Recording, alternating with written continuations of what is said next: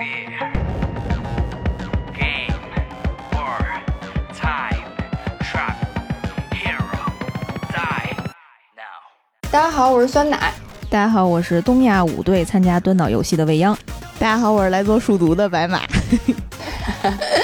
这是我们仙境之桥的新一期节目，嗯是我们两周岁零一周的节目。嗯，然后上周就是特别爽，嗯其实也也并不爽。我们听完了大家的作业之后，这周终于轮到又再次轮到我们来交作业了。音里充满了不情不愿。对，满脸写着高兴。嗯，那鉴于这是我们最新的一期作业了啊，欢迎大家多多分享，然后也希望大家多多啊、订阅支持我们的节目。嗯，有一个专辑订阅啊，给大家再指路一下，一定要点一下专辑订阅，不要去看我们现在的订阅数，特意去把它取消，直接点订阅。不要有这种操作，吓死人了。点订阅，点订阅，非常粗暴。听到我们绝望的呼喊了吗？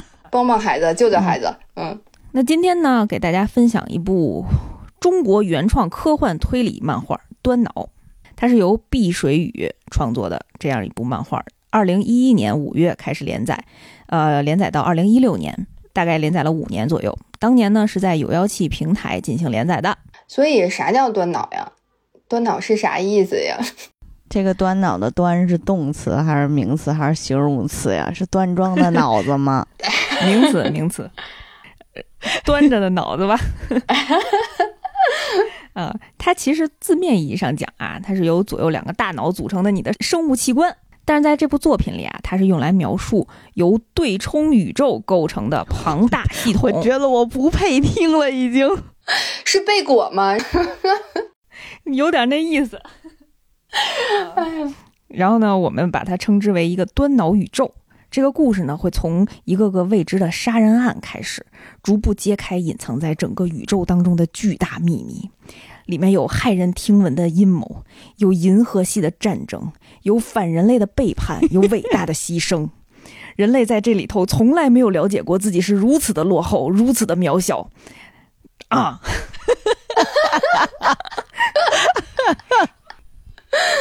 是不是挺好奇的？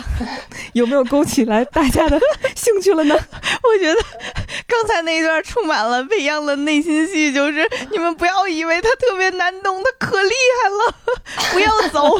对，别走，别走，不是，就是主要是因为我又挑战了一个就是特别难讲的，尤其是推理类的，它又是科幻设定的啊，所以这里头呢，我会大概用我自己的方式，把一些特别特别复杂的设定简化一些啊。如果有那个考究党呢，也欢迎在评论区跟我们一起留言互动啊。哎，那我提个问题啊，就是这个的烧脑程度和咱那自行车和咱那异度侵入和异度侵入这三个作品比，哪个更烧脑？我觉得跟异度侵入能有一拼，我刚刚听你念完那段，我的心里就是在想，这期未央可怎么过呀？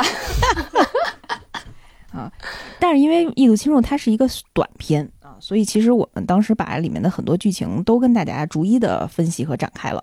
然后，但是端脑呢，它原作大概有两百三十多话啊。我们说到此处，也未央哭了起来。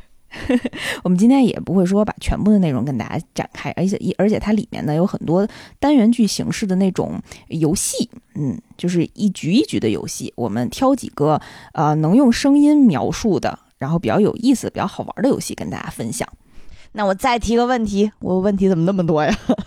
你一说随便问，我就开始。嗯、那端脑里面的这个题目和呃《弥留之国的爱丽丝》比呢，谁的更难一点？哎，差不多，我觉得差不多，因为端脑里面的题目那可真是物理呀、化学呀、数学呀、生物啊、体育呀都有了。不能爱偏科丽丝里面可能让你撑不过这么多关。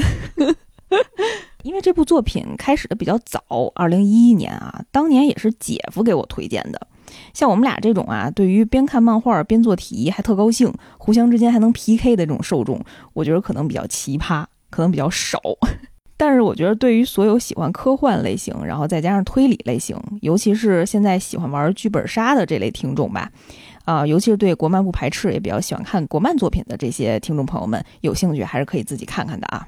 支持国漫。嗯，然后我当年看的时候呢，也觉得这部作品啊，作者发挥稳定，整个完整性会比较高啊，而且作者在作品里面呢也比较自我放飞，嗯，那个时候可能比较松吧，啊，然后当时有的情节设计看的时候啊，就会突然有那种头皮发麻的感觉，嗯，有那种一层一层揭开线索、揭露最后阴谋的那种，嗯，引人入胜的推进感。但是因为时间比较早，可能会有一些小小的缺陷啊。但我觉着，呃，这部作品拿到现在来看的话，其实也挺能打的，嗯，入股不亏啊。而且当时在动画还没有出来之前，先拍了影视剧，哇，嗯，应该是国内，呃，挺早的能够影视化的漫画作品。那应该剧情还是非常精彩的。这个端脑的故事呢，一开始非常巧妙。故事开端啊，是讲一名叫做薛新的推理小说家，他与另外一名呢名叫记录的作家，两个人进行着一场游戏。他们这个游戏啊很有意思，就是互相给对方创作谜题，然后寄信给对方，让对方猜。对方猜中之后呢，把答案和自己新编的谜题寄回来，如此反复，好像你和姐夫谈恋爱呀。这个过程吧，持续了几年的时间。啊，突然有一天呢。薛鑫脑子里，他听见了一个声音，一个陌生的声音，一直回荡着说：“杀了他，杀了记录，他必须死。”薛鑫也不知道为什么，然后自己动身呢，就去把记录给杀了，他把他勒死了，嗯，并且销毁了他们俩之间所有的通信，然后自己认为自己做的天衣无缝啊，就把这个事儿掩埋过去了。薛鑫在外面藏了一周之后回到家，但是惊人的事情发生了，他又一次收到了记录的来信。而寄信的日期呢，是在薛心杀死记录之后的两天，这个惊悚的故事就开始了。但是下面画面就转到了在一个大学的教室里，啊，一位名叫孟琴的大二男同学特别激动的在介绍这个故事。原来啊，刚才我们讲的这个故事是一个名叫《地狱的来信》的一个剧本儿。这个剧本呢是呃孟琴根据自己当警察的叔叔那儿得知的一个真实的案件改编的。啊，他自己呢经营了一个推理文学研究社，在这个大学校园里啊，他要把这个故事呢拍成电影儿啊，给他们这个呃社团做一个宣传，他想搞点不一样的。然后他身边呢就有一位黑头发的男生一直在吐槽他，哎，这个吐槽他的男生其实才是端脑这部作品的主角，他叫夏池。那既然你提。重点强调了前两个人的名字，他们一定还会出现在 后面的剧情当中，对不对？对，刚才我们说了，本作的男主角是夏池，是刚才最后一个出现的这个人啊。然后他的好搭档，他的那个好基友，哎，前头那忘了吧？啊，你就记住夏池和孟琴啊，这两个男同学。对，夏池呢，他加入这个推理文学研究社呀，其实他本人对推理并不太感兴趣。他在这里的最主要的原因呢，是因为。你们猜，嗯，追女孩子，没错，我也这么想的。对，是因为他刚刚交往一周的女朋友在这个社团里，啊，这个女孩的名字叫晴之，挺好听的，晴天的晴，知识的知，啊，这个姑娘呢就是校园女神，黑长直的头发，然后有一个稍微有点弧度的齐头帘儿，嗯，更甚的呢是她家财万贯，是一个千金大小姐，嗯，人很端庄优雅啊。性格也挺好的啊。夏池呢，一周之前才跟他表白。当时啊，夏池在进入这个呃大学校园的时候，对晴之是一见钟情啊，苦苦斟酌了一个学期，才下定决心准备要告白。于是他在一个清晨啊，因为他知道晴之每天都要练习晨跑，他在一个清晨啊，在一个据点蹲着，等晴之跑过去的时候，嗯，打了声招呼，嗨。大家不要学啊啊！这个时候呢，这个妹子就 跑过去了，也没停下来。这个夏池呢，就在后面活生生追了五公里呀，呼哧带喘。晴之终于停下来了，让夏池半天说不出来话。我，你，等我。然后这个时候呢，晴之就反问他说：“啊，你是想要跟我交往吗？”哇，就没想到这么直接啊，直球这个姑娘。对，然后。夏池也非常惊讶，说：“问他你怎么知道？”然后晴之就说：“因为一个男孩追了我五公里，啥也没说，只有这个目的了吧？” 当时夏池就心想：“哎呀，我真是高估了自己的体力，低估了晴之的智力呀！”这个时候呢，他刚要鼓足勇气，赶紧说一些自己已经准备好的那些告白台词儿。没想到晴之直接就说：“我答应你了，为了这十公里啊！”刚开始特高兴啊，就已经答应了。但是想了一下这话啊，为了这十公里，就意味着他们还得跑回去。因为这么一场告白，所以夏池和晴之啊，作为了一个校园被人羡慕的情侣，刚刚一周啊，这是一周之前发生的事儿。啊，但是呢，他们俩始终保持着一个安全距离，就是两个人呐，呃，总隔着两米左右，不能挨近。是从来没挨近过吗？因为刚交往一个礼拜，哦哦，好，啊我以为是然后反正夏池弹开的感觉。反正夏池一想靠近晴之呢，哎呀，晴之就特紧张，然后表示，哎呀，我需要点时间，嗯，你先别过来。啊，反正他们俩等核酸平时检测结果嘛。反正他们俩干的最多的事儿呢，就是一起从呃宿宿舍楼走到学校，呃走到那个教学楼，再走回来。嗯，大概是这么一个情况。这个看似平静的大学生活啊，其实背后暗潮汹涌。哎，有一个组织，哎，公安公共安全部对外防务局，哎，居然有专人来监视夏池这个普通的男大学生，这是为什么呢？因为最近这五年来啊，世界上发生了一万四千多起没有原因的连环杀人案，凶手没有任何杀人理由啊，然后这个凶手呢本人也没有任何精神问题，所以这个组织调查了很久啊，直到从国际网络截获了一个图形，在他们的那个卫星上，这个图形呢就是一个左右大脑，就是我们所说的那个端脑的那个样子。从哪儿截获的呀？嗯，不知道，嗯，天上吧，啊，这儿说一冷知识啊，就是那个圣女果小西红柿，你把它竖着切开，也有这么一个图形，就像左右大脑一样，就里面它那瓤儿，圣女果知道这事儿吗？手手边有西红柿的，大家可以去尝试一下。他们截获的这个图案里面啊，其实隐藏着一个名单，里面有五万多人的名字，这里面啊包括刚才我们说的那一万四千多个连环杀人案的被害者，所以啊，组织推断说这肯定是一个有预谋的大型事件，全人类可能都面临着未知的风险。嗯，因为这个数量实在太多了，所以呢，这个组织调查，但是陷入了一些瓶颈。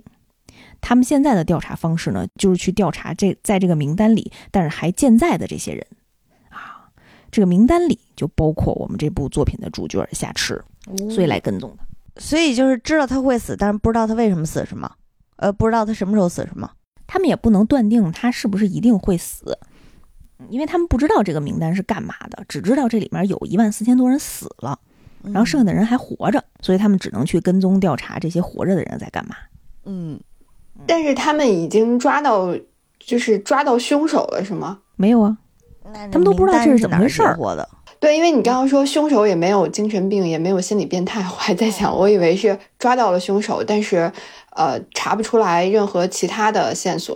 哦抓到凶手，但是这些凶手也都是随机的，他不是一个人。哦哦啊，好，再看看夏池他们干嘛呢？他们就在学校里拍刚才梦琴给他们讲的那个呃剧本儿啊。这个剧本啊，刚才我们也说到，其实是一个真实案件改编的，所以他们呢在戏里戏外都在讨论这到底是怎么回事儿啊。其实像刚才酸奶问的，真的发生过呃那两个作家通信，然后后来有一个人把对另外一个人杀死这么一个事件。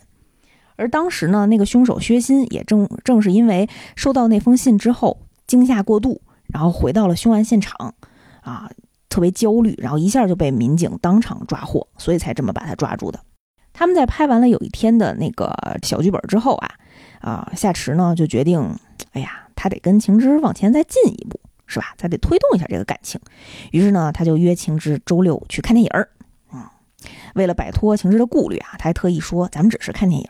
咱连牵手都不用，你不用担心，你不用害怕啊。然后晴之这个时候说，嗯，其实也没事儿，就是牵手也没有关系啊，就很害羞啊。那咱们就周六见，这是一个 flag 呀，朋友们，周六见啊。于是呢，晴之呢就像往常一样，自己回到了女生宿舍，在宿舍门口收到了一封信，没有寄信人的信息啊。当他打开这封信的时候，就读到：当你收到这封信。我恐怕已经不在人世了，就请你帮我揭开这最后的难题吧。信里这个时候掉出来了一张黑卡，这个黑色的卡面上就有一个左右大脑的图案。情之碰着那张卡的瞬间就消失不见了，啊，人消失了是吗？消失了，对，凭空消失了。第二天呢，夏池就发现啊，晴之没有去上课啊，他们俩一个班的，就给他发短信，也没人回。然后放了学呢，就给他打了一电话，没想到啊，这个电话打过去哦是空号，他就特别纳闷儿啊，这以前不是经常打过吗？然后他就赶紧去问了一下他们班的那个女女生同学啊，他那个女女生同学就说没有这个人，没听过晴之这名儿啊。然后老师问老师，老师也跟他们说，你们不要恶作剧啊，老师没功夫。这个夏池就非常惊讶，他就跟他这个铁词儿。跟那个孟琴那好哥们儿就说了这事儿，孟琴也非常奇怪，就说：“哎，咱昨天不是还拍小电影去了吗？然后这不能是咱俩主观臆想出来的一个校园女神吧？咱回去看一眼啊！拿着这个录像带跟老师说，结果他们就回去看昨天拍的那录像带，就画面里面人都变了，就是那个晴之的那个角色变了，变成了一个陌生的女人。孟琴还记得是吗？梦琴还记得啊，这也很奇怪。”就只有他们两个人记得，所以他们俩就觉得怎么这也不能说是集体幻想啊，你除非这是一个人的主观意识是吧？就但是这是俩人都记着，两个人就非常奇怪啊！就在这两个人马上就要开始质疑自己的时候，然后突然夏池收到了晴之的来电，这电话接通这个电话呢，发现这个电话这边啊就滋滋滋滋滋的那种电流声啊，但是确实晴之好像在那边在说什么。断断续续的听到说，我收到了记录的信，滋滋滋滋滋，我不知道应该怎么办，滋滋滋，帮帮我，就断掉了。就是夏实听完这些信息啊，就突然有了信念，就是说虽然外界可能都不认识这个人了，但是他意识到情之是真实存在的啊，所以呢，这件事情肯定有些蹊跷和有有一些阴谋啊。这两个人呢，就准备去营救情之。但是从哪儿开始找线索呀？孟琴就说：“既然这个事儿跟记录有关系，那他们就去找他那个当警察的叔叔。大家别深究啊，反正他叔叔就把案宗给他了。嗯，他们他们就看到了当时记录和另外那个薛鑫那两个作家互相呃交流的那个信件。嗯，晴之收到的那封信是谁？是记录写的，是吧？是吗？记录写的，对，是。”就是死者写的，是死者写的。好的，他们就找叔叔啊，拿到了就是最后一封记录寄给那个凶手薛鑫的那封信件，里面呢有一个密码纸啊。当时说警察破译了很久都没破译开，就里面全都是数字啊。但是呢，我这块就加快点啊。呃，反正因为夏池和孟琴就是日常就是这种推理能力也比较强，他们就发现啊，在这个信件的这个文字里面，第一行的首字呢空了三个格，所以呢，他们就把那一张全是数字的呃密码纸上，呃，把第三 n 个数全都圈出来了，就是第三个、第六个、第九个、第十二个这些数圈出来，然后发现是一个坐标。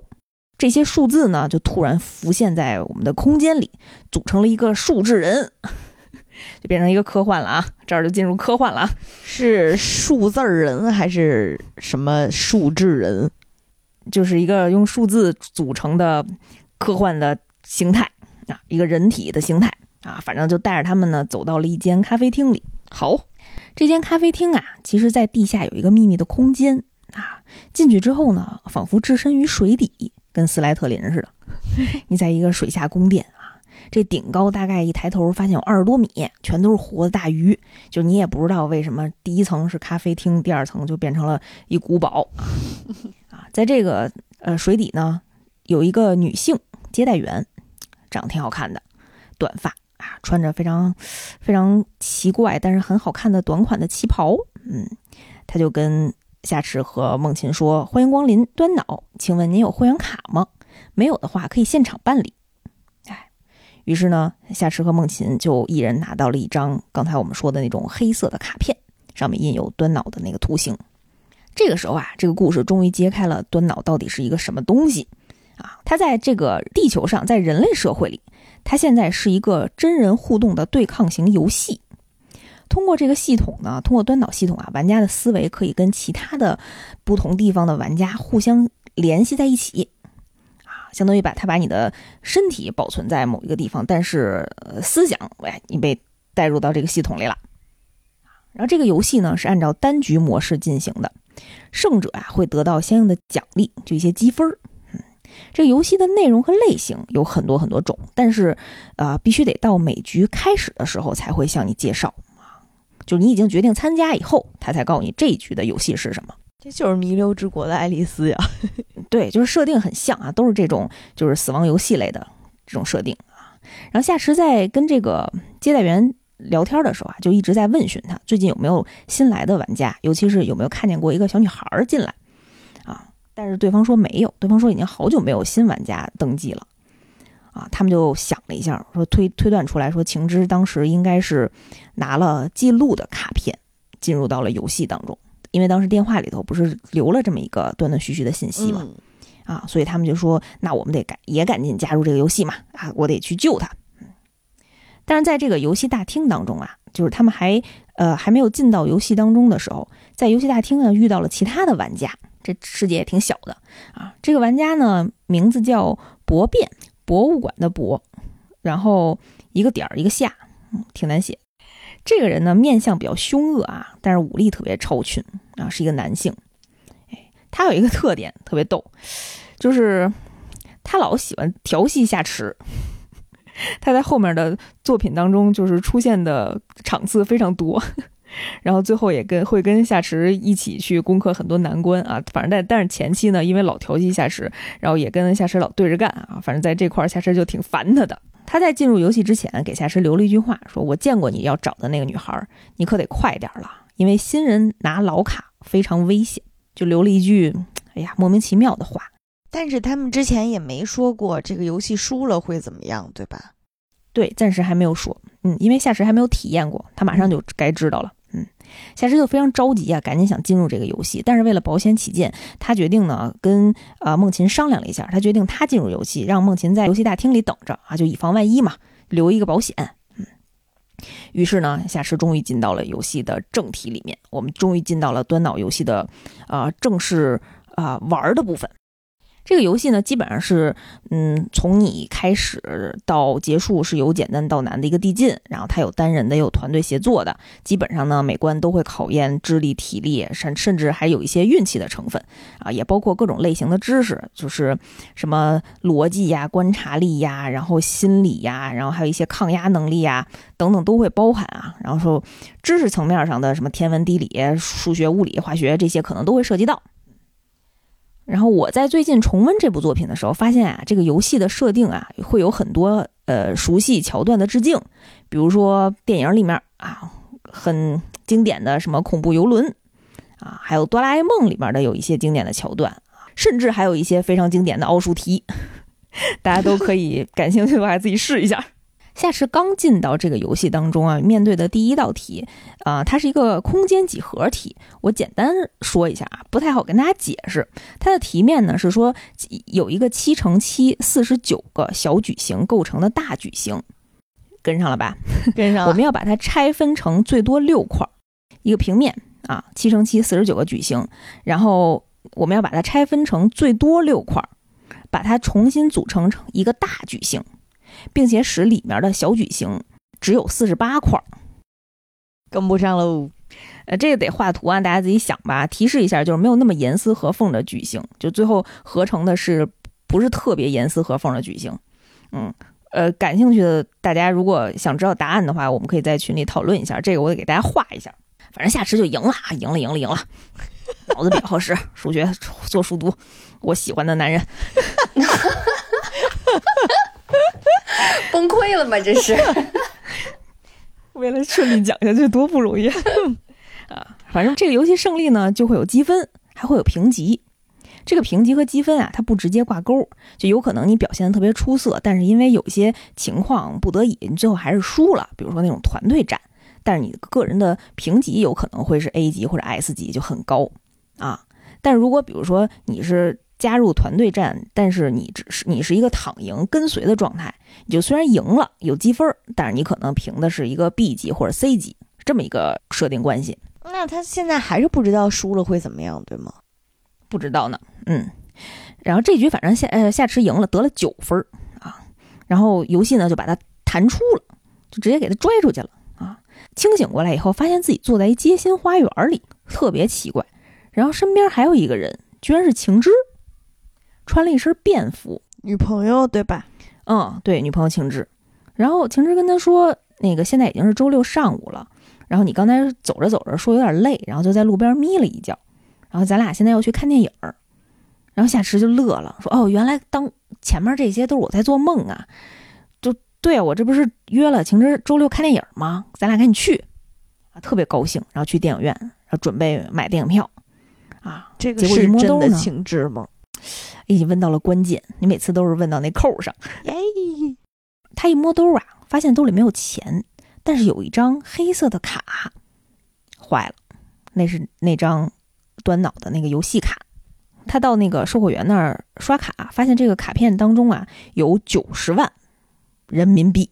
九十万人民币，对然后反正系统告诉他呢，这个你的在你在游戏里面的这个得的九分儿就是一分儿顶十万。哇，然后那个夏池也是这个也是跟白马一样的这个反应，知识就是力量。翻了，没错，特别高兴。然后就心想说，那我这还看什么电影啊？然后匆匆的跟晴之看完电影，说那我这给我女朋友得花钱啊，带着她逛商场，反正叮咣五四，大包小包，然后一下就豪掷了二十五万出去，就给晴之买买买。但是晴之吧，反正也不是特别高兴，他就觉着夏池很奇怪啊，就觉着以前的那个夏池挺好的啊，再加上晴之可能本来自己家里也挺有钱的，所以就觉着嗯，就是你不能这么乱花钱，还教育了他一下啊。但是他们俩这一天过得就非常快乐，而且呢，他们还遇到了梦琴和梦琴的女朋友。就但是在之前呢，梦琴是没有女朋友的啊。在这儿我先说一个扣。结果呢，其实夏池还没有在这个快乐的情绪当中体验多久，就还没有来得及自我怀疑呢，他就又被拉入了这个游戏当中。怎么拉的呀？就直接把他的精神就带走了。一前一秒还是在街心花园呢，后一秒一睁眼就发现在游戏大厅了我的天呐，眼睛一闭一睁就进去了。啊！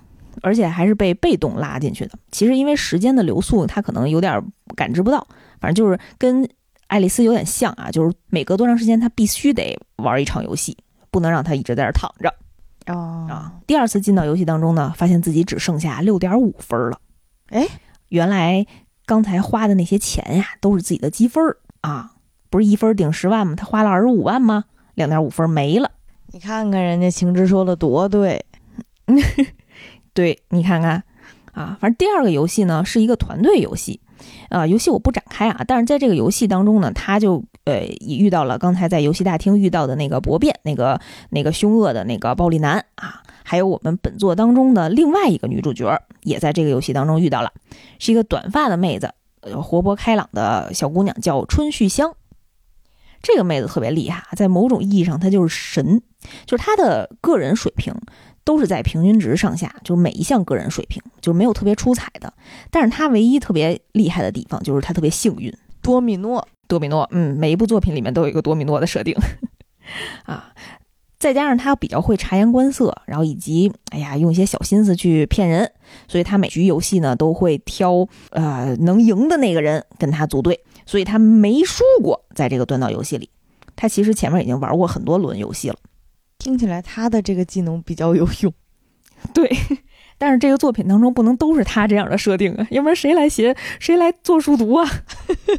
啊，然后这些游戏呢，反正又一方面考验心理，一方面又考验你对于陌生人的这种团队协作的信赖，然后再考验大家彼此耍心机的能力啊。夏池呢，还在这场游戏当中，呃，认知到了游戏里可以死亡没有关系，只要积分不清零，你就不会真正的死掉。就你在游戏里死，你只会被弹出去，除非你那个积分是零或者负的，你就死了，啊，你就真的对挂掉了。啊、在这儿呢，我就讲一个比较好通过声音描述和分析的游戏啊环节啊。那、因为团队作战啊比较难讲，故事线非常复杂，就每一关的游戏其实都可以当一期节目来讲啊。大家感兴趣的话，可以自己看看啊。我给大家讲一个非常经典的奥数题，应该是作者借鉴了啊。漫画里的设定呢是四个虚拟玩家和夏池这个主人公一起玩的这个游戏，但其实呢，它是一个很经典的海盗分金币的故事，你们听说过吗？没有，太好了。那我好，没事儿，我听过题干，我题面我也不记得谜底了。行，那我给你解释解释，争取给你讲懂了啊。上课了，上课了。大家注意啊，在这块儿可能要要随时暂停了啊。这个题面是这样的：有五个海盗从海里打捞出来一箱金币，发现这箱子里有五十枚金币，大家要怎么分呢？啊，咱们玩个游戏吧。于是呢，这五个海盗啊，编号一二三四五。先由一号海盗给出金币的分配方案，他自己想一个方案啊，然后由全体人员投票表决。如果超过一半人同意，就是五个人里面三个人同意的话，三个人及以上啊，那么这个游戏结束，我们就按照一号海盗的呃分配方案来分啊。如果一半或者是少于一半的人同意，五个人里头就是等于说只有俩人同意，那么这个方案不通过。不通过的话，就要把这个一号海盗扔下海喂鲨鱼。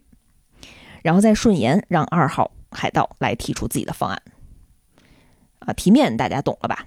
懂了。等到四个人的时候呢，就必须得三个人同意才能通过啊，就必须得大于一半的人。等一下，等一下。题面说到这儿，等一下，等一下。题面最后一句没听明白。那五号所以他们每个人每个人提案的顺序很重要。对，这就是前提呀。你现在这已经是进入分析阶段了，你提案是已经明白了。在这儿我得先做几个特别说明，就这几个前提很重要啊。就是所有的海盗都是个人利益最大化的人，就他不会谦让啊，不会说那个大家平分了啊，也没有谁跟谁是同伙，就都是各自为战的啊。这是第一个前提。第二个前提就是这五个人呢，他们有各自呃都很强的逻辑能力，就是智商都在线，就是大家的水平一样啊。就都是逻辑达人，就没有一个人说是数学一百五，有一个人是六十的。然后第三个前提就是大家都会优先保命，就得先活着啊。嗯，这是三个非常必要的前提。现在前提和规则都懂了，所以你是一号海盗，你首先要活着，然后争取拿到最多的金币。现在请你给出最优分配原则。行，刚才大家暂停了一会儿啊，不知道有没有想出来啊？不要去百度啊，自己好好想想啊。我先说答案，咱们再倒着推。答案呢是，呃，一号海盗给出的这个答案啊，他决定分给三号海盗一个金币，分给五号海盗两个金币，剩下的四十七个金币都归自己所有。结果三号和五号都会同意他这个方案，于是他就胜利了。啊，为什么？咱们来分析一下啊。这个事儿呢，就是一个博弈，咱们得倒着推。如果最后剩下四号海盗和五号海盗两个人，啊，出于多于一半同意才能通过方案的原则，无论四号海盗给出什么样的方案，五号都不会同意，对吧？他绝对会投死四号，自己独吞五十个金币，没错吧？没错。嗯，所以四号呢，无论如何，他都得让三号活着，啊，所以即使三号海盗给出的方案是。自己拿五十个，给四号零个，给五号零个，四号也会同意他，至少四号还能活着，对吧？嗯，这个时候如果是在这个前提下，如果只剩下三四五的时候，啊，他们的分配方案是五十零零，四号和五号一个也拿不到，所以咱们再往前推一步，二号海盗只要给出四号和五号各一个金币，他们俩都会同意，对不对？对，跟上了吗？嗯，刚才是五十零零啊，咱们现在进到这一步呢。二号海盗只要给出四十八零一一这样的方案，这样呢，二号和四号和五号这三个人就都会同意他。哎，这块如果没有问题了，咱们再往前推一步。所以只要一号海盗给到刚才拿零的那个三号海盗一枚金币，给到四号和五号任何一个人两枚金币。所以三号海盗和刚才那个四号或五号，他们俩就一定会同意，再加上一号海盗自己，嗯，这三个人就会同意啦，耶！所以最后给出的方案就是四十七零一零二，嗯，这样的分配方法。恭喜你，夏池过了这一关啊，他是作为一号海盗啊，赢了这个游戏。这大概端脑里头有很多这样的那个比较可爱的小问题啊。这这么可爱呢？我为什么想象出了未央给孩子讲题的画面？上小学之后，希望这次白马能够记住这个解题方案。据说之前 毛师傅已经讲过一遍了。咱们再说回夏池这块儿啊啊，他赢了游戏，走出这个游戏世界的时候啊啊，他就呃被春旭香的保镖请到了春旭香的别墅里。就刚才我们说那个短发运气特好的那个小女孩啊，这个请呢是带引号的啊，其实就是被绑过去的啊。但是春旭香呢自己也不知道，他明明安排自己的手下是把他请来，然后到了这个大别墅，哇，天呐，大 house，又有泳池，有电影院，这豪华，然后。哎，夏池就特别惊讶，说：“没想到啊，你在游戏里这么狗，就 抓着我带躺赢。没想到你在外面这么有钱啊，这么有气派啊！”春雨香说：“啊，你难道不知道吗？这些都是我用积分换的呀！只要你用端脑的终端设备，一分可以价值三百万啊！”夏石就说：“我那我这是血亏呀！他当时一分是换那个现金换的是十万。”但是你在设备里面刷卡，你就能抵三百万，就跟玩游戏一样，就可以当游戏币三百万去花。等等，嗯，但是他这大大别墅不是在外头的大别墅吗？呃，他们已经走出这个游戏世界了。那三百万是在哪儿换的呀？马上就讲到你这个梗。哎，在这儿我就特别想提问一下啊，就如果你们俩参加了这个游戏啊，就拼了老命玩游戏赚回来的积分，可以用来在一个。世界里头，疯狂的购物享受，嗯，但是这个购物呢，这个享受呢，会消耗你刚才拼命得来的那个积分啊。就当然前提条件是这个积分在游戏当中越多越好啊，因为你不知道你下一把会输多少啊，而且你也保不齐在下一把游戏当中你就直接丧命啦啊。你会在这个过程当中选择嗯怎么去进行花费呢？我。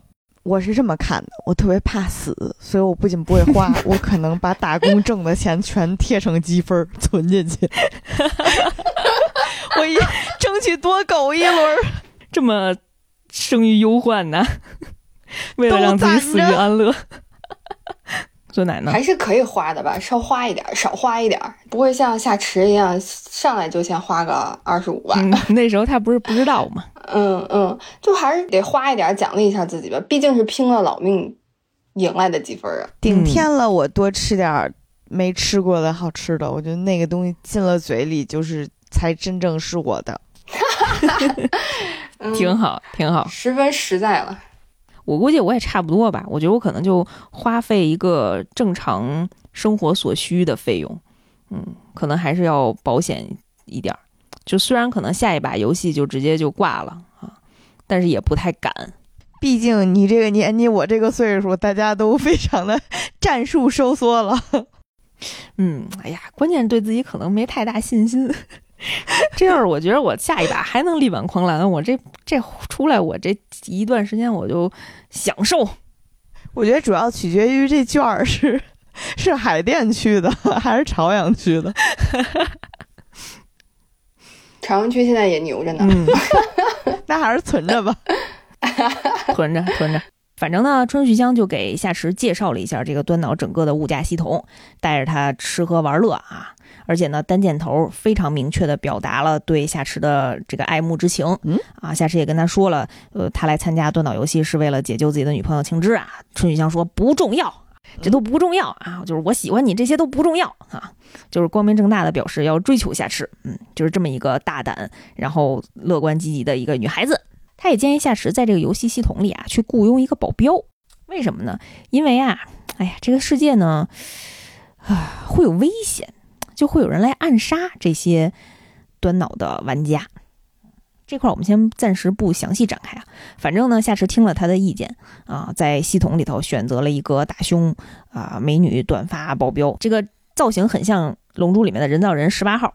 当年看漫画的时候，其实有很多读者就相比于就是人间天仙的晴之啊，或者是这种热情奔放的春旭香啊，很多读者当时更喜欢这种。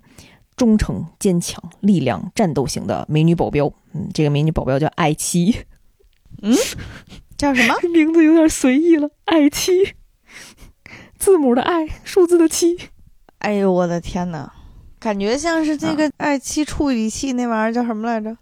芯片是吧？嗯，他这名字跟随手在键盘上摁的似的，摁着啥是啥。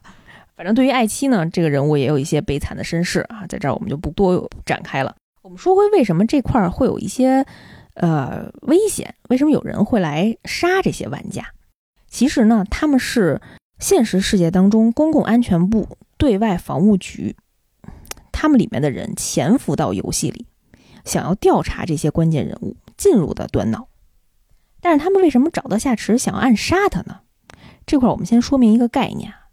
有一次，夏池在一场游戏的结尾啊，把对尖的一个人呢已经逼到绝境了，对方马上就要输了，啊，对方就投降了啊，就说了一句话，说：“哎呀，反正我好久也没输过了，我这回回到书世界，正好回去看看我妈。”夏池就惊呆了，书世界什么叫书世界？对他跟白马一样惊讶啊，因为他之前没输过，他不知道。他每次游戏结束之后，不就回到街心花园吗？就该干嘛干嘛，该约会约会，该去大 house 去大 house。结果他发现啊，游戏里面你赢和输，最后回到的地方不一样啊。其实游戏当中赢了会进入端脑制造的一个赢世界，在这个赢世界里头，跟现实一模一样，所有的场所、所有的建筑、所有的人啊，而且它可以使用端脑积分。嗯，它有这个端脑世界的物价规则体系，只不过你不知道你身边的这些人是被复制的，还是 NPC，还是世界上的另一个你，就怎么样？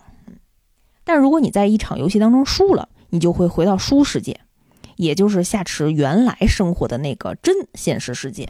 真真世界起名叫书世界，听着也太糟心了。我给对这块儿我一定要强调一下，这是端脑组织给命的名啊 这不是人类自己给自己定义的。然后夏池就恍然大悟啊，然后他这才意识到说，为什么这个影世界的情之这么开朗活泼呀？说什么牵手也可以呀？然后原来是假的呀，就惊呆脸 啊！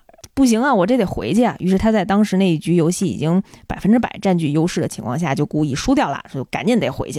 然后就回到了自己的那个真实世界啊，嗯，被端脑命名的那个书世界啊。呃，结果一回到那个一世界里啊，发现哎呦，梦琴好哥们儿在搁那儿等着他呢，啊，就是说，哎，你回来挺快，才过了十几分钟，嗯，呃，夏池也很惊讶，说我那儿这这大 house 都生活了好几个礼拜了。啊，但其实梦琴她在游戏室大厅里只度过了十几分钟，但其实在这个数字世界本身也已经度过好几周了。就是赢世界和输世界的，嗯，大致的时间基本上是吻合的，只不过在那个游戏大厅里的流速不太一样。而且呀，他们待在游戏里面和赢世界的时候，在书世界的人脑内也没有了夏池和梦琴的记忆，就连之前那个跟踪他们的那个公共安全部的那个人。啊，也发现自己的目标换人了。就虽然他自己也觉得很奇怪，但是他自己也意识不到到底哪儿奇怪啊。等到夏池从那个影世界回来的瞬间，这些记忆又全都翻江倒海的回到了所有人的脑子里。那是不是意味着他女朋友晴之其实之前是一直在赢世界的，一直在赢进去之后？其实没有，嗯，哎，又问到了一个非常重要的环节。就是真正的情之在哪儿？因为你刚才不是已经提问了，就是那个世界里的情之到底是不是真的？嗯啊，其实不是。嗯，真正的情之在哪儿呢？它还在游戏里面。先说说情之这个女主人公她的身世背景啊，她原来呢是一个梳着中分的妹子，很好看啊，家里很有钱啊，但是呢他的父亲呢家暴，家暴自己的妻子。所以呢，他从小，情志从小啊，就对男性处于一种特别恐惧的状态。难怪不爱理他。而且他在十六岁的时候啊，就被安排跟某个大集团的老总的儿子相亲。当天呀，他跟那个老板的儿子啊，就去电影院看电影来着啊，也是被迫的啊，被他父亲就要求的。结果那天看电影的时候，那个大楼突然着火了，就大家在疯狂逃窜的时候啊，晴之不小心被一个掉落的那个架子砸倒。他那个当时相亲的男伴呢，也直接丢下他就跑走了。结果啊，当时呢就有一个路过的小男孩挺身而出啊，舍身相救，嗯，就帮晴之把身上的那个架子给搬开，然后把他抱出去了啊。那个小男孩呢，就是夏池啊，嗯，当时晴之就记住他的脸了。就当时虽然他在头上留了一个疤痕，呃，但是他就剪了一个齐头帘儿啊。晴之现在就变成了一个齐头帘了，嗯 这是他齐头帘的来源啊。然后他自此之后呢，也决定不要再逆来顺受，嗯，决定要开启自己的人生。没想到在入学第一天的时候啊，就看到了夏池，哎呀，自己的救命恩人，缘分呐，啊，就虽然就很很想主动去接近一下，但是可能内心还是比较害羞吧，就也一直都没有呃主动表示什么。就是没想到对方对自己也是嗯有这份心意啊，等了一个学期，终于告白了。呃，所以他当时特别快的答应，不是因为那十公里是吧？对，就是其实已经之前埋下了种子了。嗯 啊，但是因为呢，他之前这么多年的这种恐男的嗯经历啊，就所以就每次夏池想要接近他的时候，他都会应激啊，所以就一直都没有一些亲密接触，就距离也没有办法拉近，是这么个情况嗯啊。说回来，当他在游戏当中醒来的时候，晴之啊发现自己处在一个完全空白的房间里，这个房间里什么都没有，一圈白啊。突然呢，他前面的这个墙壁就动了。就朝他慢慢的顶过来，就一直朝着他走过来，走过来，走过来，一直直到压住了他，压瘪了他，压死了他啊！嗯，就压成片儿了。于是他就在这个环境下死亡啊但是没过多久，他就又醒来，这个循环就又重启了。就他一直在这个房间当中被这个无形的这面墙，然后这压迫着，就一直在重复这个这个环节。这是一道题吗？这是一道题，对，反正他在里面也试验了各种方法，就是找寻各种出口，一直一直都没有办法逃出去，他就一直在这里头。但是咱们男主角这边呢，夏池啊，他得想办法去救真情之啊，这是他一直以来的目的呀。他就想办法，可是怎么救呢？他在某一次机会当中啊，就得知，嗯，必须得参与一个可选的任务，赢了之后能拿到一个特殊道具。通过这个道具就可以找到晴之，所以他就要去参加那个可选任务。咱们玩游戏都知道啊，可选任务一般呢难度可能会稍微高一点啊，是这种单人任务，给的道具呢相对比较丰厚。对，他就选择这个可选任务，名字叫“携手之戒”，戒指的戒啊。一听呢，就是他想要拿到这个戒指。这个游戏的场景是一个室内二层，像是一个小型的歌剧礼堂这么一个环境。当下池进入到这个游戏场景当中啊，他的身上马上就穿上了一一身全包裹的那种服装，戴头套、戴呼吸罩的那种啊，然后只保留了眼睛的部分，能看见外面一点点。他不能脱下这个服装。游戏的广播就通知他，你的衣服背面有一个编号，你自己是看不到的啊。这一局游戏一共有六名参与者。当时夏池就想啊，既然这是一个单人游戏，那其余五个人就应该是 NPC 了。然后系统继续说啊，就是这六名参与者每个人身上都有一号到六号不同的号码。然后我们这个面罩呢，对你的声音也有一些处理，你听不见对方是什么样的人。嗯，而且呢，我们也禁止玩家将自己知道的任何号码的信息透露给别的人。大概是这么一个前提，大家听懂了吧？但是他们是能看到，呃，其他几个人都是什么号，但是他没有办法和人对上号。哎，我的妈呀，我这话说的，对你不能问对方你是多少号，也不能告诉对方，哎，你是多少号，我因为我看见了，啊，你只能自己知道。嗯，在这个环境的大厅啊，一层大厅中间有一个保险箱，这上面呢有一到六号六个按钮，六个键盘的按钮。啊，游戏规则呢是要求必须由本人将自己的号码按下才算成功输入，就必须是这个人的手去摁。啊，这么说吧，就必须是自己的人的手啊，你给他剁下来，拿过去摁也行。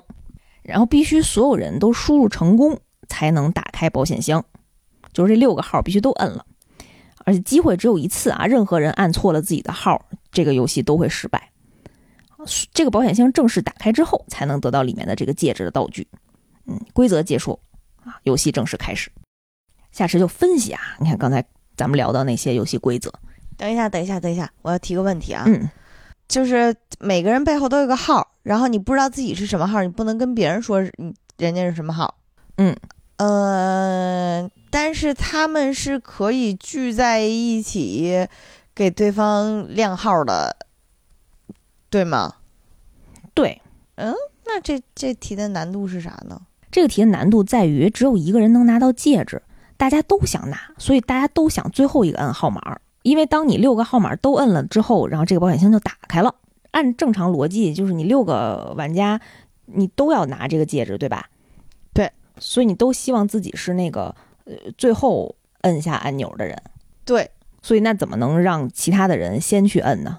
就只能把对方打晕、打残，或者是拿着对方的手去摁，哦因为大家都是这么想的啊，就你没法商量啊啊，你不能能说你先摁，然后但是那个我最后摁，但是我把戒指给你，是吧？嗯所以夏池也是这么分析的啊，就是他嗯必须知道自己的号码，且最后一个摁才能最后拿到戒指，对吧？嗯啊，所以其他的五个人呢，呃，都是这么想的，所以谁也不会去先摁，就没有什么谈判的机会。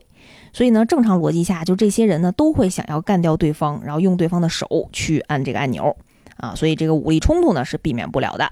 于是，呃，夏池就看到旁边有一些那个棒球棍啊，他自己拿了一个棒球棍啊，一方面是防身嘛，一方面就是在考虑下一步怎么推进。他就准备先找一个地方躲起来，伺机而动啊，准备逐一攻破，因为不可能一个人打五个。这还没走两步，就被一个人从阴影当中冲出来，朝他后脑勺来了一棍子，把他打飞了。世上最弱主角。然后这个过了一会儿啊，夏池就醒过来了，这个头晕脑胀啊，哎呀，没想到自己还活着，哎呀，刚才那下打挺狠的，手还在吗我？得先去，手还在啊，所以我得先去确认一下那个大厅里面的那个设备啊，看是自己是不是已经被拖着去摁过了啊，因为现场没有刀啊，可能切手也切不下来，万一自己已经被拉过去了呢？要是对方已经拖着自己的手摁过去，就没有继续的意义了嘛啊！他就往那边踱步的时候，发现哎，自己现在在二楼。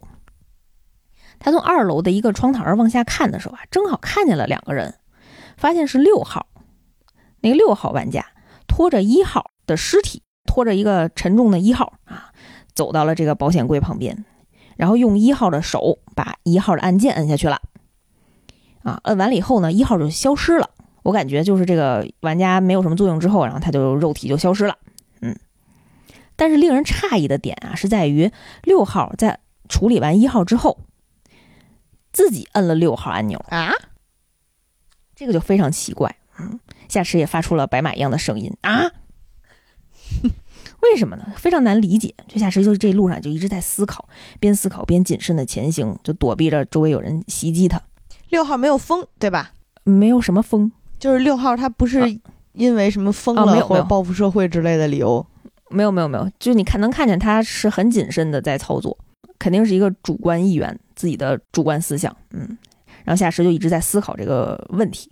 他在路上啊，就遇到了四号玩家，然后那个四号呢，就看见他以后非常警惕，但是突然向他发话了，就说：“哎，我提醒你啊，四号和五号是危险人物。四号说四号和五号是危险人物，对，啊，夏池就也很纳闷儿。夏池说：“啊，四号，你有病啊！” 然后这个四号就说：“我真好心提醒你，你竟然是这个态度。”夏池心说：“哎呀，废话，你就是四号。我估计因为什么原因，你自己可能分析错了自己是几号了。但是你要是摁错了，会把我连累的，这可怎么办呢？我又不能明示你。哎呀，我就得想办法。”于是夏池呢就决定迂回作战，他就跟四号说：“嗯，你说五号危险，但我觉得六号更危险，因为他杀了一号，我刚才看见了。”然后四号就说：“你胡说什么呀？明明是五号杀的一号。”夏池就纳闷说：“嗯，难道是我没看见吗？哎呀，不说这个了，就你现在是打算干掉我吗？”因为他看见四号手上拿着一棒球棍，然后四号就反驳他：“哎呀，杀不杀你呢？现在已经无所谓了。”夏池也比较纳闷儿，哦，什么意思？我死不死都无所谓了吗？啊，没想到啊，四号听见夏池是这么一说，突然之间大叫了一声：“你妹呀！”但是他马上又说：“哎，不，不好意思，我不是说你啊。”就有一种恍然大悟的感觉，说：“你好自为之吧。”就赶紧跑走了。这个时候的夏池跟我们一样窘逼，怎么了？难道我的按钮刚才已经被摁了？为什么我现在死不死都无所谓了？四号真的是有病吗？我现在就要去确认一下。他就又返回到保险柜附近啊，发现还是只有一号和六号的按钮被按下，他自己就已经看不懂这个局势了。他就在思考的过程当中，他又从后面被人打了啊，因为他正好站在二层的护栏边上，所以他在被打的时候摔下去的同时，他一回头，猛地一回头，发现，哎呀，打自己的是五号。哎呀，怪不得刚才说五号危险呢，终于知道了啊，他就摔下去了。当夏池再次醒来的时候，发现自己又回到走廊上了。哎呀，问题太多了。夏池跟现在的酸奶一样，就已经没声儿了。我我我刚刚在想，是那个四号是被附体了吗？嗯嗯，你听听。哎我，听听他没有说不是。这个夏池心想啊，这个五号虽然很危险，但是他的行为轨迹比较符合逻辑，就是见人就打死嘛，是吧？啊，这个破局的关键其实还是在于这个六号把自己按钮按下去的目的，因为他按下去还有四个按钮没按，他也拿不到戒指，但是自己等于说就出局了，就很奇怪。嗯，后来夏池就想啊，说难道说他想通过这个手段让别人以为他已经死了？哎，嗯，啊，行，好，往下听吧，我。啊，所以呢，他就埋伏在周围，在最后一个人按完按钮的时候掉以轻心了啊，六号再冲出来偷袭他啊，这是夏池的想法，他觉得一定是这样啊，他觉得自己想明白了呢，他就开始满场溜达啊，嗯，他就在拐角的时候看见了二号，他刚要出去的时候，发现五号正在二号背后跟踪他，哎，就目睹了这一幕，哎呀，然后他就算了一下，到目前为止呢，我已经见过了一二四五六，那说明我就是三号啊。哎，这题仿佛就要解开了。这个时候呢，他一回头又看见了四号玩家。这个时候的四号玩家穷凶极恶的说：“我是来杀你的。”夏池很纳闷儿啊，你刚才还说我无所谓呢。哎，四号说那是刚才，现在我必须要干掉你，你受死吧。哎，于是夏池就跟他进行了一场搏斗。哎呀，夏池用手臂呢阻挡了这个四号从上到下劈下来的这个球棍啊。他这过程中发现了对方裆部的破绽，他就准备提腿袭裆，有破绽，一马打。嗯，没想到呢，对方一记反手啊，直接把球棍打在了他的腿上，就仿佛能提前能预判自己的动作一样。于是夏池被打趴下了，四号朝着夏池的面门直接抡了一棍子，又把他打晕了。再次醒来的时候，夏池跟我们一样就已经怒了，这咋玩？你说这咋玩？对方都这么强，受伤的总是我 啊！我被打了三回了。还不知道为什么呢？他现在也不想想太多了，就拿起身边的棒球棍，就准备去找四号、五号干架去了。啊，反正看见他们就准备把他们打死。这个过程中啊，他就看到了远远的五号啊打死了一号，一号又夏池就被打死了。心说啊，哎，夏池就心说四号说的对呀，真的是五号杀的一号，不是六号杀的一号。哎，但不对呀，一号最开始的时候不是被六号拖去按按钮，然后就消失了吗？这太诡异了。夏池已经迫不及待的想找一个人谈谈了，啊，四号和五号都是杀人魔，不行啊，不行，他现在已经就是脑子已经崩溃了，要啊，啊，他说必须得找人聊一下啊，他就看见有二号走过来，觉着这个人可以聊，嗯，因为他是一个被袭击者嘛，嗯，就把二号给叫住了，说，哎，我提醒你一下啊，四号和五号是危险人物，哎，这话听着好耳熟。嗯，然后二号说四号。你有病啊！夏池就说：“我好心提醒你，你竟然是这个态度。”结果二号就想了一下，说：“你说五号危险，但我觉得六号更危险，他杀了一号。”夏池说：“你胡说什么？明明是五号杀的一号啊！”二号说：“哎呀，不说这个了，你现在是打算干掉我吗？” 夏池就说：“杀不杀你已经无所谓了。”然后他心说：“反正五号就已经盯上你了，不用我费事儿。”二号还说：“我死不死都无所谓了吗？”夏池终于觉得夏池这个时候突然意？识到了什么？对，哎呀，大叫了一声：“你妹呀！”啊，我不是在说你，你好自为之吧。于是他就跑走了。啊，这个时候的夏池终于恍然大悟了啊，原来根本就没有 NPC 玩家，这几个人都是夏池自己。当他进入游戏的时候，他是一号玩家。他每死一次，就每被打晕一次，其实他不是被打晕，他都是被打死了。每死一次都会回到游戏最开始的时候，而且号码会提升一位。他现在被打死了三次，所以他现在这个场景就是四号就。是自己第一次遇到的那个人。对，哎呀，于是他崩溃了一会儿，嗯，可能大概有五个五分钟吧。然后作为男主角，自己又站起来了啊，那只能按照游戏规则玩啊。这个循环呢，呃，还得由我来承担是吧？那我按照这个循环啊，我现在四号的话，我必须要去收拾掉三号。主要这个进行这个循环，总会有一个我能拿到这个道具的啊。于是夏池凶穷凶极恶的找到了三号啊，凶巴巴的跟他说：“我是来杀你的。”啊，三号说：“刚才你还说无所谓呢。”夏池说：“那是刚才，我现在必须干掉你，受死吧！”我这块手动加快一下语速啊，于是三号用手臂挡住了夏池劈下来的球棍，正要抬腿熄灯啊，伊巴达就是现在啊！夏池有了预判啊，毕竟是自己的动作，一手反击，直接打在了对方的腿上，直接干掉了三号。于是夏池就拖着三号的尸体来到了保险柜旁边啊，发现五号和二二号的按钮居然也被按了，真是天助我也！马上就要赢了呀！于是他就用三号的手按下了三号按钮，自己再按下四号按钮，保险箱就打开了啊，他就拿出了道具，哎，大功告成了吗？那六号吃干饭的吗？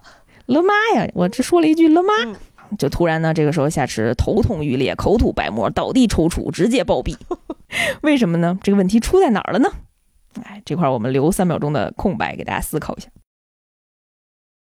其实刚才白妈已经提示了啊，就是，呃，因为在这个循环当中，其实夏池没有经历五号和六号的视角，啊，他从四号直接拿到了这个戒指是不行的。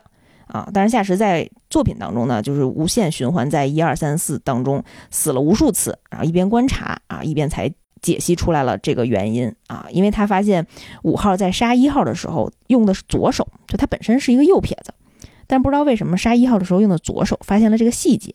其实这个细节呢，就是呃五号的下池为了让前面的下池知道。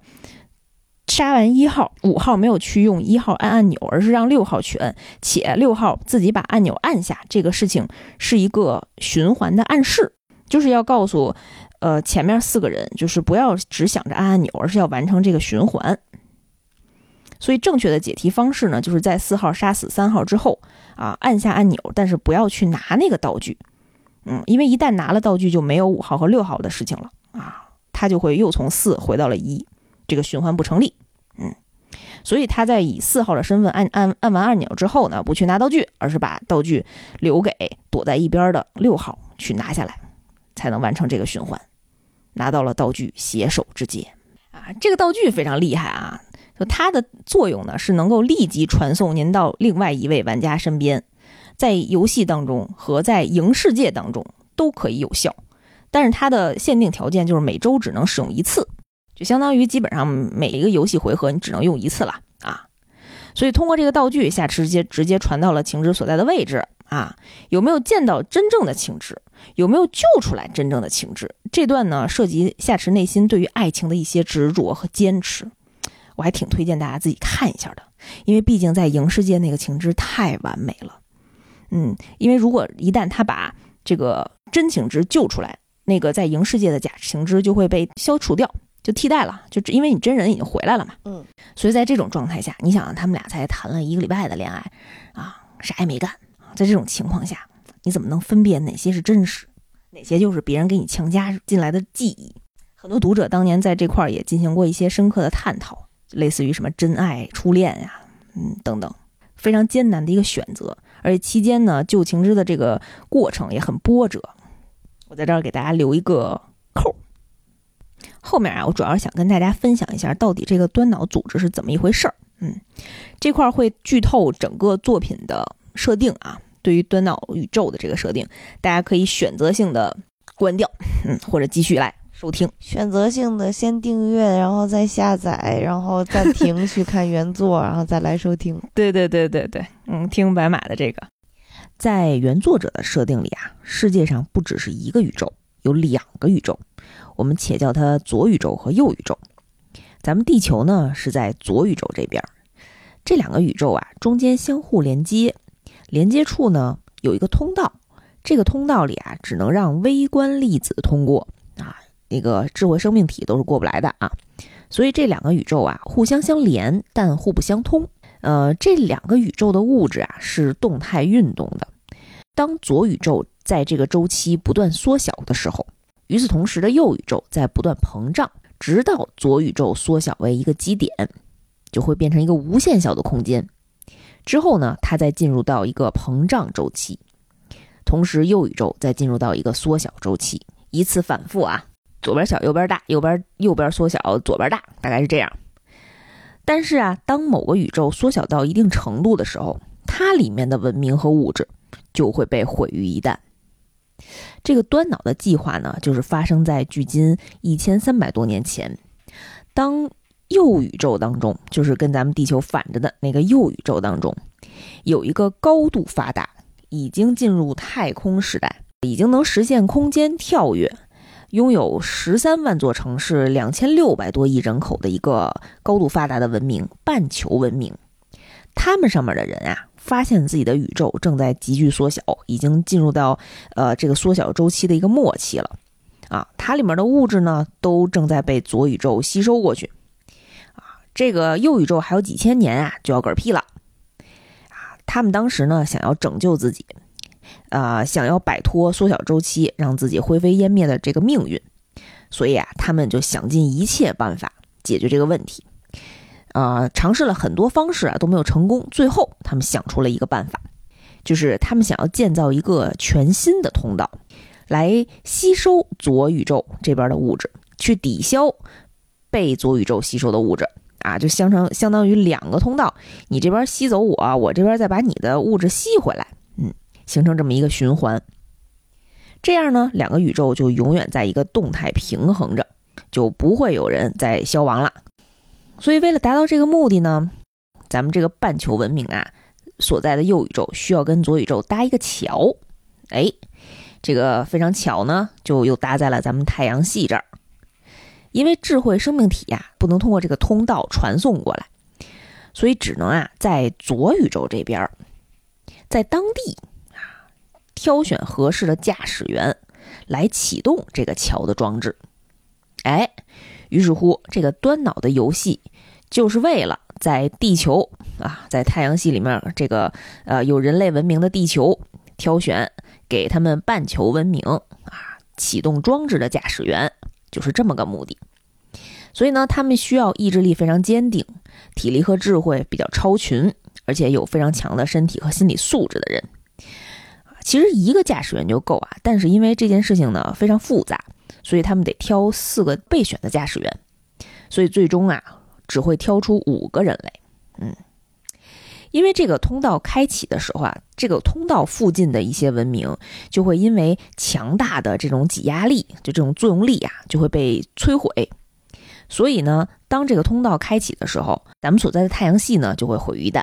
哎，而半球文明啊，它作为一个高等文明，它站在它的角度啊，作为对人类文明的一种补救，嗯，他们内心的一种补救啊啊。为了让人类文明呢能够繁衍后代，所以他们在这个五个人里面会保留三个女生和两个男生，让他们在开启这个装置之后呢，把他们送出太阳系啊，就是扔到其他的星系啊，躲开这个毁灭的这个命运。关于半球文明这块呢，其实我们之前录了一个比较详细的介绍，大家如果还感兴趣的话，可以在这期的彩蛋当中再听一下。五个不够用啊。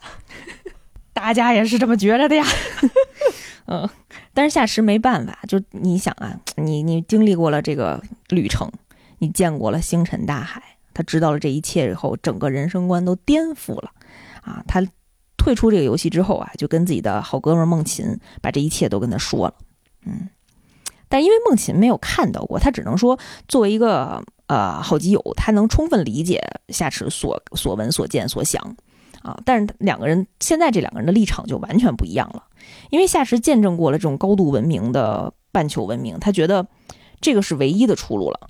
就是，嗯，他唯一出路的前提是因为整个地球人的生命对于宇宙来讲太渺小了，而且见证过半球文明高度的发达之后，他觉得地球人是没有办法战胜对方的投降派。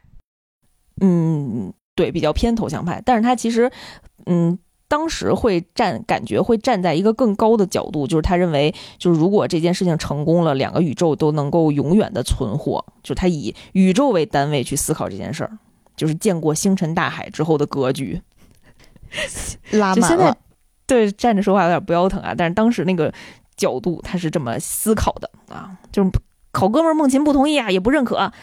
孟琴就选择站在那个地球这一边，应该就是反抗派吧？啊，他会想尽一切办法阻止端脑计划的推进啊，站在地球防卫军的这这一边，嗯，保护整个地球文明。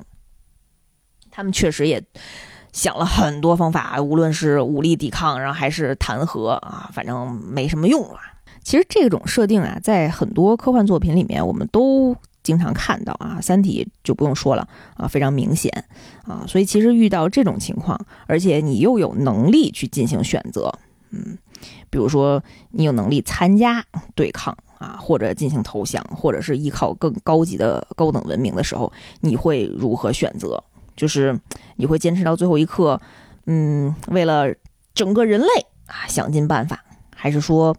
嗯，像夏池一样，像现在阶段的夏池一样啊，我我不做后面的剧透啊，啊，像现阶段的夏池一样，就是争取一个很少的名额，嗯，去最终能够逃离和延续下去自己这个人类的火种，或者就是躺平等死啊，或者是其他的这个选择，大家会有什么想法吗？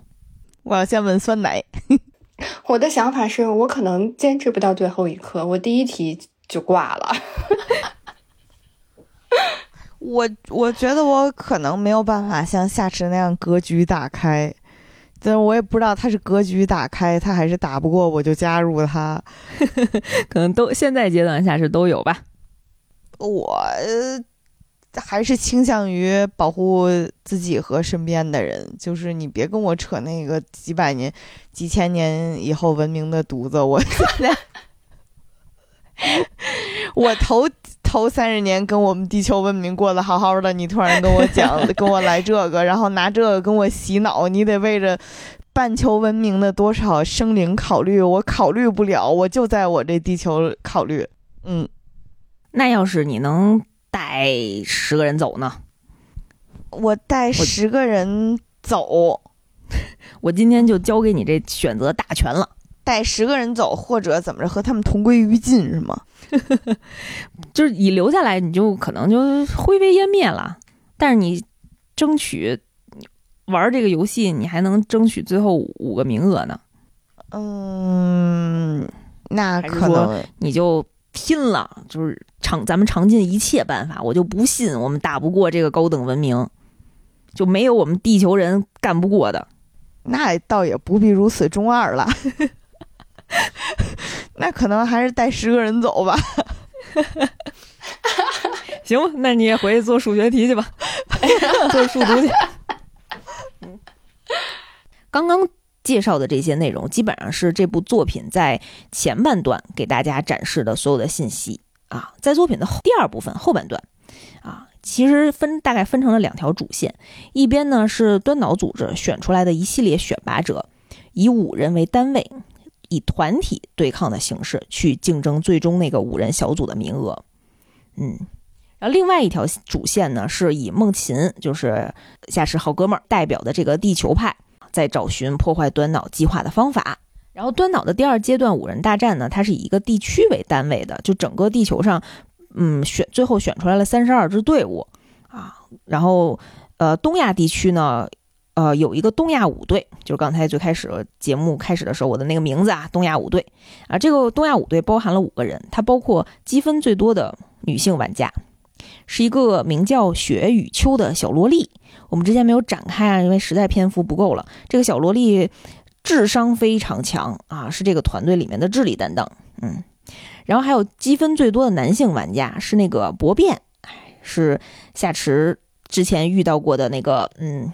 看上他的 那个凶巴巴的男人啊，还有评价最高的男性玩家，也就是夏池，嗯，他在现在这个阶段已经达到了 SS 级的评分啊。还有一个评价最高的女性玩家，这个女性玩家叫博云，也姓博，嗯，其实她就是博变的妹妹。哇塞啊！最后一位女性玩家啊，就是我们整场连胜了四十一轮游戏的春旭香。哎呀，没输过。啊，就这么一个五人团体啊，就是老老弱病残都有，啊，居然能够突破重围啊，作为东亚地区的一个代表队啊，加入了这个三十二支队伍的这个激烈的比拼当中。他们后面啊会有很多场这种激烈的团体对战啊，最终的一个东亚五队取得了什么样的成绩啊？是不是能拿到端脑游戏的胜利啊？是不是能战胜另外的三十三十一支队伍？以及在过程当中，夏池和晴之还有没有进一步的发展，以及夏池在晴之、春旭香，甚至呃博云还有小萝莉之间啊，到底有哪些选择啊？这些问题啊，以及地球怎么样了？哎呀，咱们的半球文明怎么样了？这个端岛计划到底有没有成功？嗯，这个呢，我们决定留给大家自己去看一看。但是我在这里保证啊，整个这个漫画的故事是很完整的，就大家看完一定这些问题都会有解决啊。所以我们其实现在也想尽一些微薄之力，再给这部我很喜欢的国漫作品引引流。虽然已经过了很久了啊，当然如果大家想吃代餐的话，其实呃后半部分的内容和解析，我们有机会也可以再跟大家分享一期。就是如果想听代餐的话，可以多给我们留言。嗯，呃，我们这。作业难度越来越高了，不仅讲起来困难，我这到后来都有点跟不上了呢。所以其实也能看出来是一部特别优秀的一部国国产的这个动漫的作品，然后也希望大家能够真的听完之后比较感兴趣的，也呃实际行动支持一下，我们可以再去呃找来这个原著作品来看一看哈。然后。未央最后其实还留了一部分，呃，好多细节的内容没讲，也欢迎嗯看过端脑的听众朋友们可以在留言区给我们留言哈，跟我们互动，看一看，分享一下大家看过这个作品的一些感受，还有一些呃设定的一些讨论，然后也希望大家能够多多帮我们分享我们的节目，嗯，然后能够给我们带来更多的这个订阅，嗯，大家记得订阅啊，订阅啊，我们两周岁第一周给大家玩个大的啊，反正。啊！吓死没吓死别人，先把我们自己吓吓晕了。看着我们这么高难度的这个作业，真的支持一下。你们怎么一到听那个 订订阅的时候，怎么那么心那么虚呢？有种在线要饭的感觉。对，什么毛病？改一改，改一改，下次希望好一点。那个，嗯，薇安刚才讲说有好多题。又是立体几何，又是那个什么必须图文详述的。如果有看过《端脑》这部作品的，向你点开我们的这个节目介绍，加上我和未央的微信，然后我们把你拖到群里面，你到群里面给我们出题，我们一起做题，玩玩脑子，好不好？咱们姐妹电台经常讲需要玩脑子的游戏。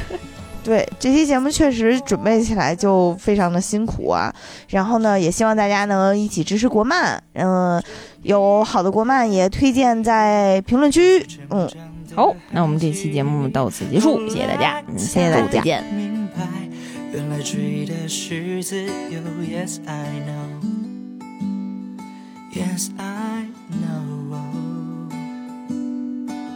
当时呢，这个夏池啊，之前赢了很多轮游戏，得到了很多的积分儿。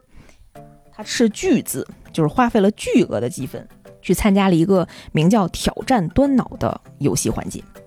他在这个游戏环节啊，啊，体验了一把端脑宇宙里面的人当年真正经历过的事情，所以了解了端脑世界的前因后果。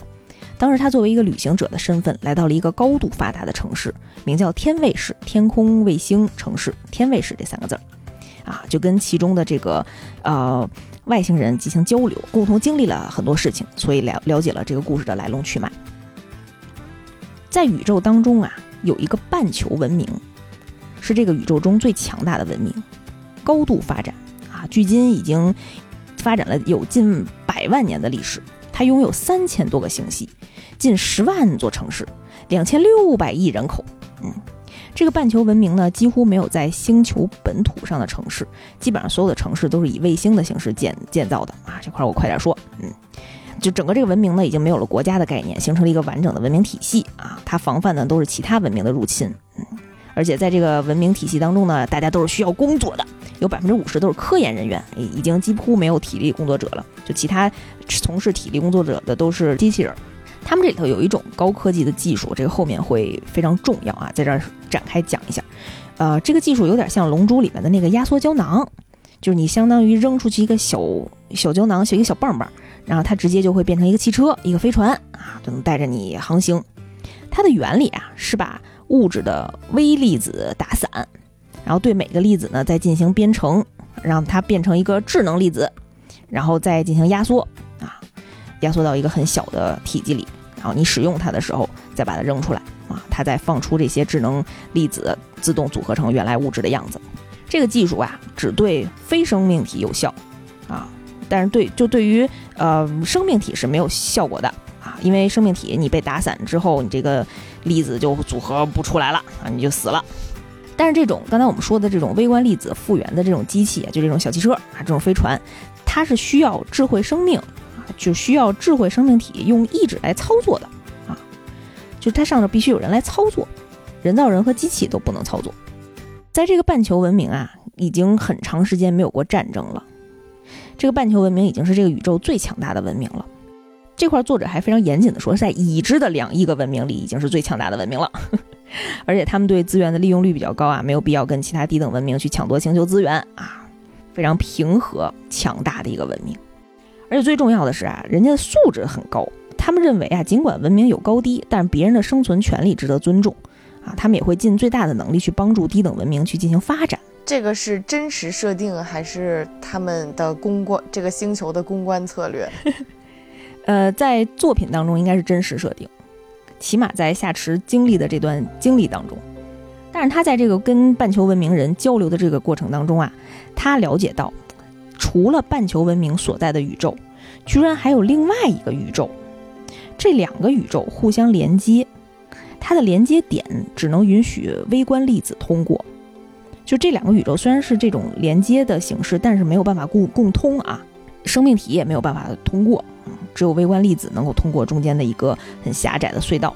突然有一天，这个看似非常稳定强大的文明，突然间就遇到了袭击。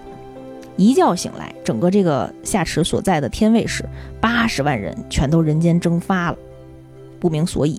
嗯，夏池呢，在经过一系列的那个挑战啊，就是在游戏，他因为他也在体验一个游戏嘛，啊，经过了很多挑战，终于来到了这个半球文明的总统府。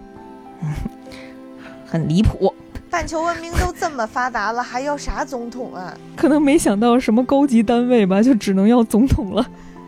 啊，就了解了这个进一步的原委。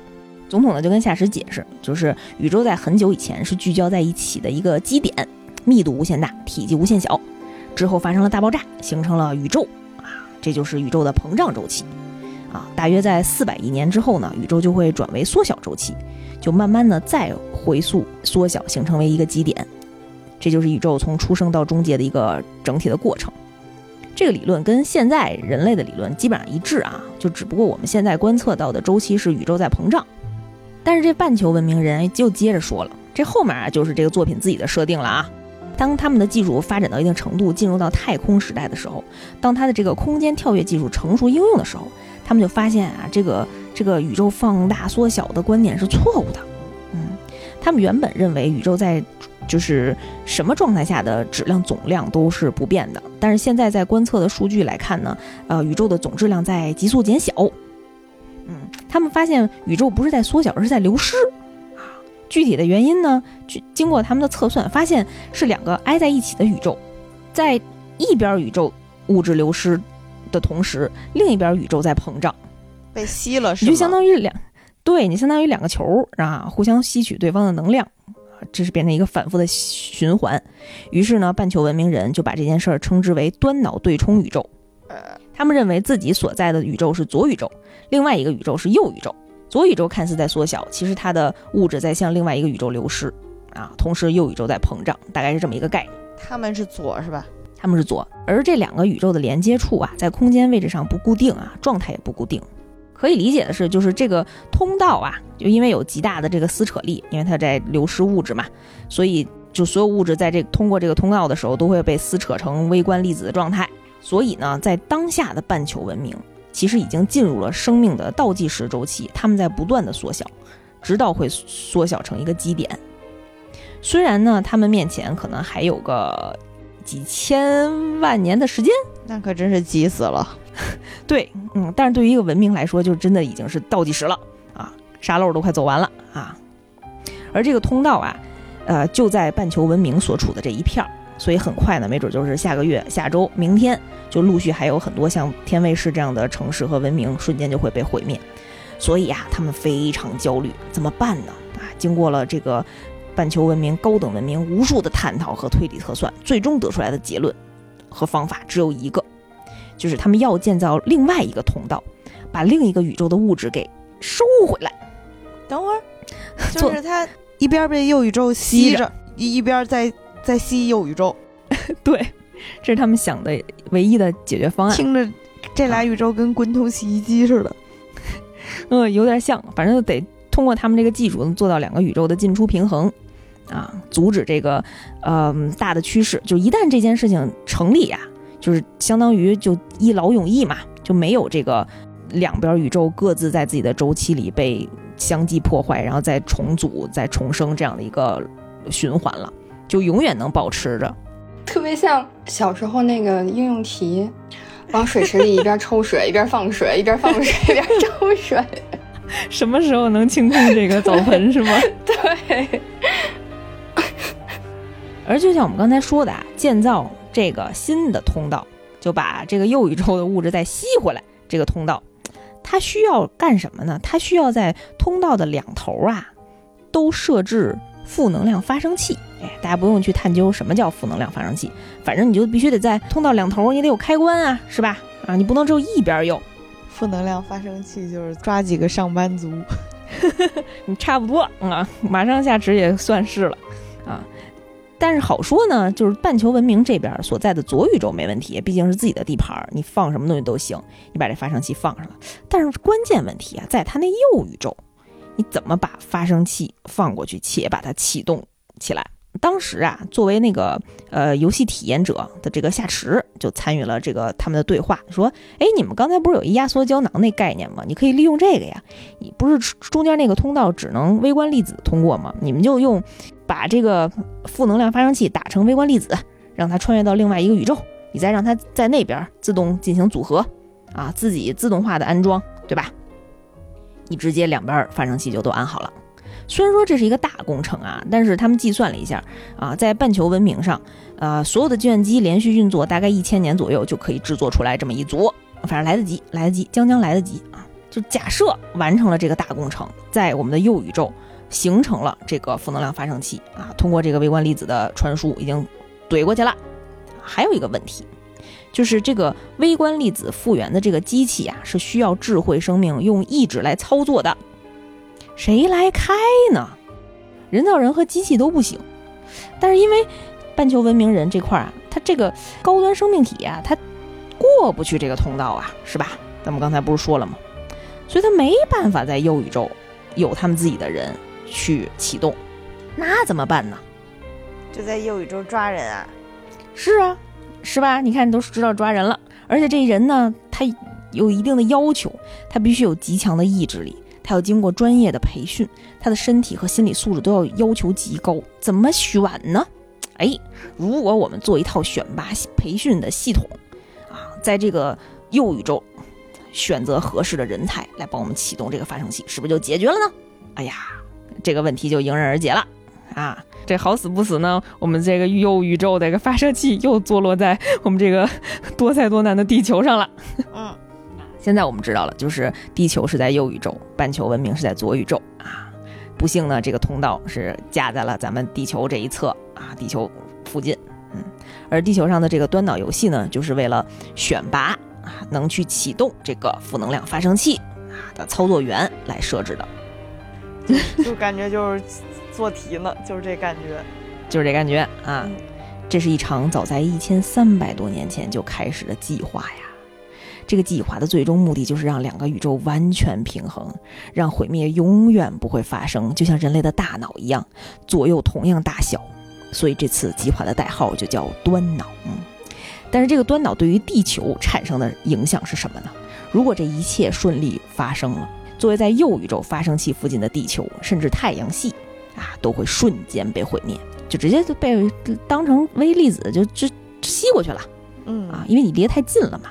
咱们现在的单位是放大到宇宙了啊，地球已经非常渺小了，在这里头，银河系甚至可能一短时间之内也就没有了。嗯，但是我们刚刚介绍半球文明的时候，强调了一点，他们是很乐意为低等文明去发展的啊，帮助他们。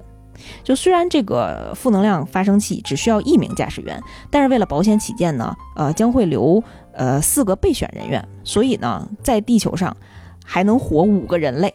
半球文明为了能够让人类文明延续后代啊，会留下三个女生和两个男生。他们站在一个高等文明的角度，作为对人类文明的弥弥补，他们会把这五个人咻扔出去，就是远离这个轨道，让他们能活下去。就，嗯，就扔五个呀。只容量只能有五个了，它那发生器毕竟一千年也只能造成这样了。虽然是高等文明吧，确实达不到诺亚方舟能装几万人的这种效果啊。我简化了一下中间这些步骤的设定啊，太复杂了，不展开了，大家基本信息能了解也好就好了啊。右宇宙选择合适的人才来帮我们启动这个发生器，是不是就解决了呢？哎呀，这个问题就油然而解了。这个问题就迎刃而解了。油然而解是什么呀？油然油不这么解呀？刚才非常尴尬，我出去上厕所的时候，兴冲冲的问毛师傅：“哎，你听说过海盗分金币这道题吗？”毛师傅说：“我还给你讲过呢。”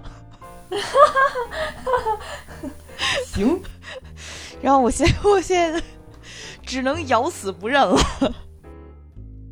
黑头发的男生一直在吐槽他，哎，这个吐槽他的男生其实才是端脑这部作品的主角，他叫夏池。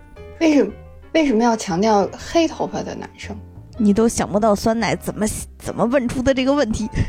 不是因为因为梦琴是是是漫画里是没给头发上色儿，夏池上色了，为了区分一下他俩。